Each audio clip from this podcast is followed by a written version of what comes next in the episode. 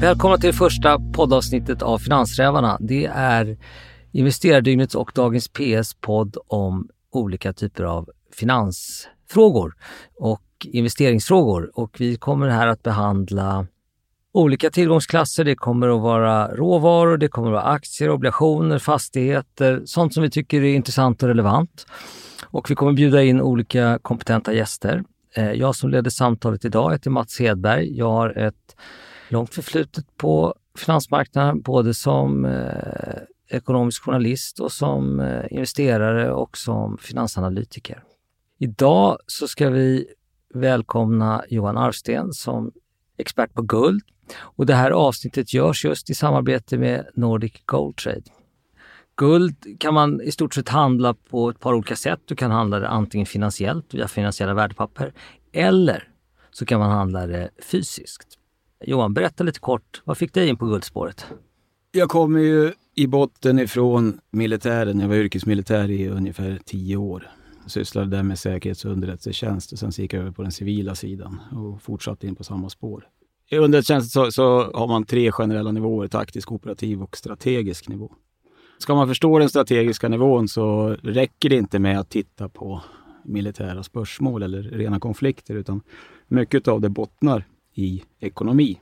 Von Clausewitz, den stora militära tänkaren, sa ju att krig är bara en förlängning av politiken med andra medel. Politiken är egentligen bara en förlängning av ekonomin. Utan pengar så har politiker ingenting att besluta om. Eh, det gör att det är intressant även ur ett sådant perspektiv att sätta sig in i makroekonomiska perspektiv. Och gör man det så snubblar man ofelbart över guld. Och det gjorde du? Det gjorde jag. Jag vet ju att du kan en hel del om guld, även om du är för en bredare publik är förhållandevis ganska okänd. Men, men hur tycker du man ska se på guld som investering? Guld är pengar. Guld och silver är det enda som kvalificerar som pengar. Det vi kallar för pengar är valutor. De har samma egenskaper i, i alla dess former. De är durable, portable, divisible, fungible och så vidare. Men eh, det vi kallar pengar, valutor, saknar en av de mest elementära och det är ett intrinsic value. Det finns inget eget inneboende värde i valutor. Och de kallas ju också för fiat-valutor. Eh, de är en claim check. Valutorna börjar ju, papperspengar börjar som ett kvitto på guld. Folk låste in sitt guld hos guldsmeden, det enda stället som var säkert. Ut tillbaka fick de ett kvitto. Och istället för att gå och hämta ut sitt guld när man skulle handla någonting så, så lämnade man över kvittot. Och så börjar papperspengar i cirkulation. Eh, sen så kommer vi ofelbart till, till vad som händer, det vill säga att guldsmeden upptäcker att ingen hämtar ut sitt guld, så han kan ställa ut fler kvitton än vad han har guld i valvet. Och då har vi fractional reserve banking som är på gång.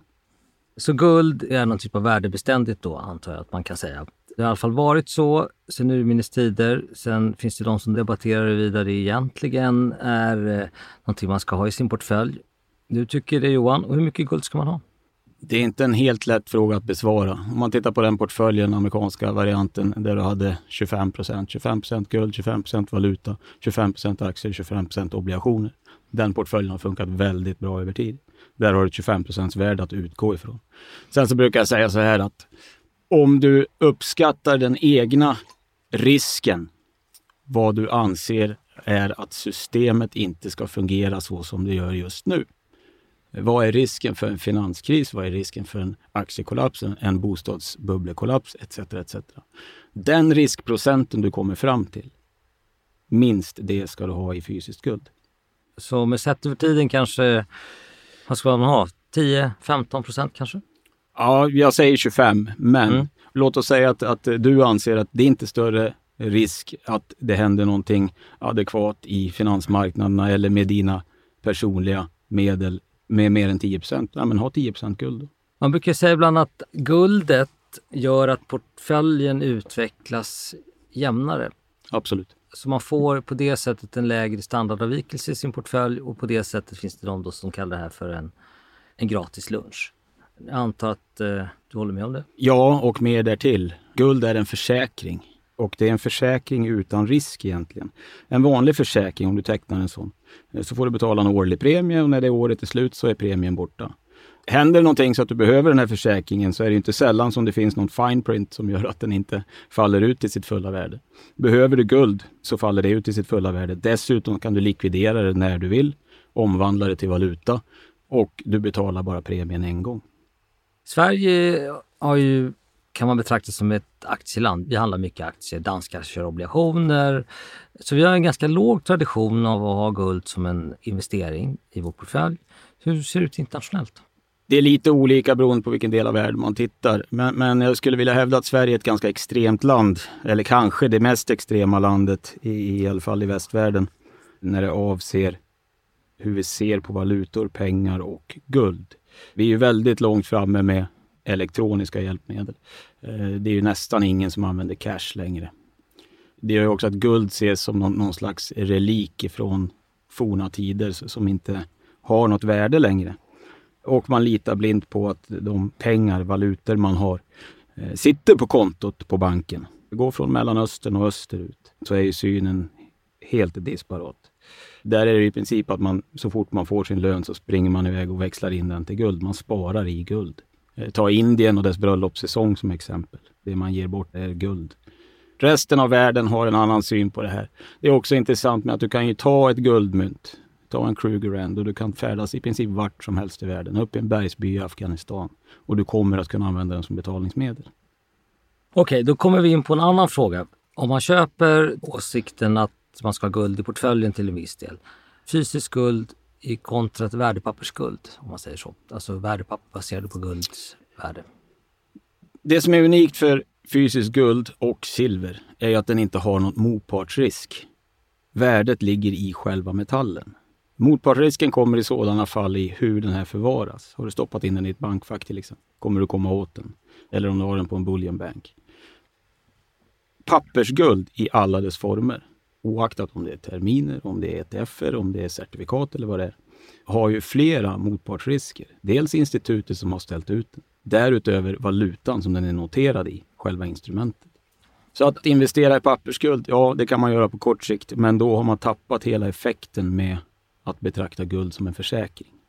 Så då är det egentligen likvärdigt med vilket annat eh, annan råvara som helst egentligen? Ja, du kan göra en spekulation på att ja, guld befinner sig i sin cykel och jag, jag kommer att kunna göra X eller Y kronor i nominell vinst i ett pappersprodukt. Men eh, det finns egentligen bara två sätt med guld. Antingen så köper du och förvarar det själv fysiskt eller så köper du fysiskt och låter någon annan förvara det åt dig. Ja, det var en av frågorna som jag hade där.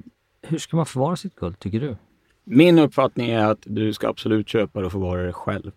Nu vet jag att väldigt många människor är otroligt rädda för att ha guld hemma. De kan ha svindyra klockor eller dyr konst eller bilar som står på gårdsplanen eller i parkeringshuset. Men att ha guld för 50 eller 100 000, det, det är nästan otänkbart. Och därför så finns det ju diverse alternativ som är fullt gångbara. Där du kan köpa fysiskt guld och låta det förvaras i ett valv åt dig. Goldmoney.com är ett exempel. Du kan förvara fysisk guld i investeringsform. Det är tackor, inte mynt. Mynten är legal tender och kan betraktas som betalningsmedel eller valuta. Eh, och det säger bankerna nej till i sina bankfack generellt. Generellt så kan du ha investeringsskuld upp till ett visst antal prisbasbelopp i ett bankfack. Men jag är lite aktsam med att stoppa in saker i bankernas bankfack. Eh, då anser jag att det är säkrare att anlita en speditör eller en, en aktör som sysslar med just att förvara fysiskt guld åt andra människor.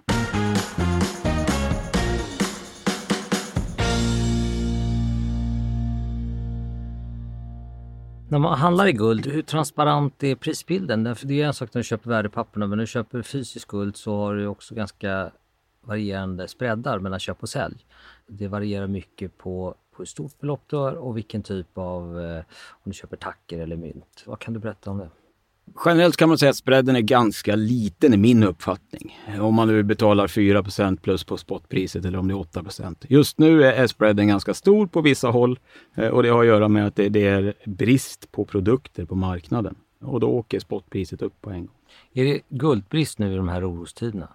Guldprodukter och i ännu större omfattning silverprodukter eh, är slut. När du säger bara så förstår, silverprodukter, är det fysiska guldet? Eller? Tackor ja. eller mynt i respektive, mm. antingen guld eller silver. Prisbilden är transparent. Eh, det, det sätts utifrån spotpriset och sen så är det en spread på spotpriset som respektive distributör eller leverantör lägger på. Och, och den kan variera. Liksom på Nordic Gold Trade så är det något högre, men det beror på att man levererar en annan typ av tjänst än om du köper ett mynt på nätet. så kan du hitta lägre spread. Men generellt vill jag hävda att spreaden är modest. Den är ganska liten. Människor stirrar sig ganska blinda på spotpriset eller vad priset just nu är på ädelmetall. Och min uppfattning är att man, man är lite snett ute. Man ska inte bry sig om priset så mycket. Det viktiga är att du har fysisk metall i din ägo. Projektionen av priset, vart kommer det här att sluta någonstans? Eh, och tycker vi att 1500 dollar unset är dyrt nu, ja, vad jämför vi med? Jämför vi med 300 dollar i början av millenniet? Eller ska vi jämföra med 10 000 dollar om x år? Guld är ju en, en generationstillgång egentligen. Tanken är inte att du ska sälja den. Ha det kvar, det ligger där som en försäkring, det lämnas över till nästa generation. Ja, för tittar man på guldpriserna så ser man ju faktiskt att de, eh, om man går tillbaka 100 år så ser man ju att även kurvan är ganska mycket uppåt. Det är nog många som inte riktigt har eh, den insikten. Ja, guld är en värdekonservator. Du låser in den köpkraften du köpte det för. Ett vanligt exempel är om du tittar på guld i början på 1900-talet. Då kostade det ungefär 20 dollar unset. För 20 dollar i början på 1900 så köpte du dig en fin kostym. Idag så ligger guldet på drygt 1500 dollar. Du köper dig fortfarande en, en riktigt fin kostym för 1500 dollar. Men tar du 20 dollar idag så får du inte en, en bra middag för det ens en gång. Det är ett exempel på hur guld bevarar köpkraften. Ta det från Feds införande 1913 med det uttalade syftet att de skulle bevara köpkraften i dollarn. Efter att Fed bildades 1913 så har dollarn tappat 97 procent av sin köpkraft. Ja, det var ju pedagogiskt det. Marknaden har rasat. Eh, nu pratar jag aktiemarknaden, obligationsmarknaden har rasat också. Hur bedömer du att läget är för att investera i guld just nu timingmässigt? Timingen är eh, alldeles utmärkt. Risken här är att du kommer in för sent. Hellre fem år för tidigt än fem veckor för sent. Och guld är billigt, ska man komma ihåg. Det kan te sig att det är dyrt. Eh, det är på sin topp där 2011 så var det uppe på 1900 dollar. Eh, och tittar man början på, millennium som sagt så, så låg det på ungefär 300 dollar. Och då kan man tycka att guld har haft sin resa redan, men så är det inte. Guld har i princip justerat för inflationen. Den stora uppgången i guld, min uppfattning, den ligger framför oss. Normalt säger man det att 90 procent av uppgången kommer under 10 procent av tiden. De 10 procenten ligger fortfarande framför oss. Vad är skälet till att det skulle gå upp så kraftigt? Man kan inte ha stater och centralbanker runt om i världen som trycker triljarder efter triljarder i alla dess valutor och inte tro att det här kommer någonting surt efter. Inflation är bara ett, ett resultat av ökad pengamängd och om vi bara tar sedan 2009, sedan kraschen 2008-2009, så är den ökade pengamängdstillväxten helt ofantlig. Den, den är svår att begripa. Egentligen ska vi räkna det här ifrån början på 70-talet när Nixon klipper länken till guldet. När man skrotar Bretton Woods-systemet och går in i dollarstandarden. Det som händer då är att vi har ett monetärt system med guld som sänke i botten som håller tillbaka pengamängdstillväxten. Den skenar ju fullständigt från 1970, eller början på 70-talet. Hela den här pengamängdstillväxten som det ska kompenseras för. Och guld och silver har alltid, historiskt, vid ett eller annat tillfälle kompenserat för ökad pengamängdstillväxt oavsett vilket imperium det som har varit i det styrande sätet. Ja, det där är tänkvärt, för det är nog många som funderar på hur mycket pengar kan man trycka utan att det någon gång i slutändan kommer ut i form av inflation. Och det har det ju gjort i tillgångspriser men inte däremot i konsumentledet i traditionella KPI-måttet. Finns det någon risk för att vi får regelrätt guldbrist? Min uppfattning är absolut ja. Just nu så kan man se att det är en squeeze på marknaden och i synnerhet silver är det svårt att få tag på. Silvermynt är slut i USA. Det finns inga Maple Leafs, det finns inga American Eagles. Men det har att göra på producentsidan, inte på råvarusidan i nuläget. Men om man jämför den totala guldmarknaden och den totala mängden guld som, som eh, minas varje år. Och så jämför du värdet på guldmarknaden kontra alla andra värden i de olika tillgångslagen. Fastigheter, obligationer, aktiemarknaden etc. Om man bara antar att 1 av de här övriga tillgångslagen skulle få för sig att de vill allokera till en säkrare plats i form av guld, så kan man börja räkna på vad som kommer att hända med priset och tillgången. Och den fysiska tillgången är kraftigt begränsad. De lätt utvunna guldfyndigheterna, de har vi redan grävt upp. Lägger man därtill problematiken att guldaktier, alltså guldgruvorna, guldproducenterna, under många år nu har levt på botten av sin existens. De har haft en, en otroligt jobbig resa. På vilket sätt har de haft en jobbig resa? Guldaktierna är nedpressade. Det är kanske den mest undervärderade aktien du kan hitta, det är guldaktier. Vilka eh. bolag pratar vi om? Kan du ge några tips? Om man inte vill köpa fysisk guld den dagen. ben in i guldvärlden. Ja, vill man ha ett ben in i aktieguldvärlden så kan jag egentligen bara ge en rekommendation som jag kan stå för. Det är att man köper GDX. GDX är en ETF med en korg av guldgruvbolag. Att ge sig in som novis i gruvvärlden, det är risky business. Gruvor kan översvämmas, eh, man kan göra felberäkningar på reserver etc. etc. Vill man eh, som novis gå in så är GDX ett bra alternativ. Hela guldgruvaktiesegmentet eh, har varit nedslaget ordentligt under många år och är kraftfullt undervärderade. Även guldpriset har varit och silverpriset har varit enormt pressat. Man kan ju prata om att det, det pågår manipulation. Det gör att, att eh, framtida planering som ytterligare prospektering, att hitta nya fyndigheter, att planera det. Och det är flera år man behöver ligga framför med gruvor för att vara på rätt sida. Det har gått på sparlåga. Så, Så man riskerar att få ett eh, utbudsunderskott? Absolut. Och eh, en parameter att lägga till i det där är centralbankernas skiftande syn på fysiskt innehav utav guld. Där man under tidigare 2000-talet då var försäljare utav guld. Man minskade sina lager till att man efter krisen insåg att det här funkar inte och vi behöver öka på lagen. Eh, och så har skett och centralbankerna köper idag guld på rekordnivåer. Vad är din bedömning att skälet till det? Skälet till det är enkelt. Guld är pengar. Man kan köra lite sedelpress och plocka hem lite fysiskt guld. Precis, staterna kan trycka pengar och köpa fysiskt guld. Och två av de största köparna här under lång tid har ju varit Kina och Ryssland. Kina och Ryssland är exempel på eh, internationella spelare med väldigt långsiktig planering. Det finns nog en hel del där ute som ställer sig frågan och, jag har också gjort det.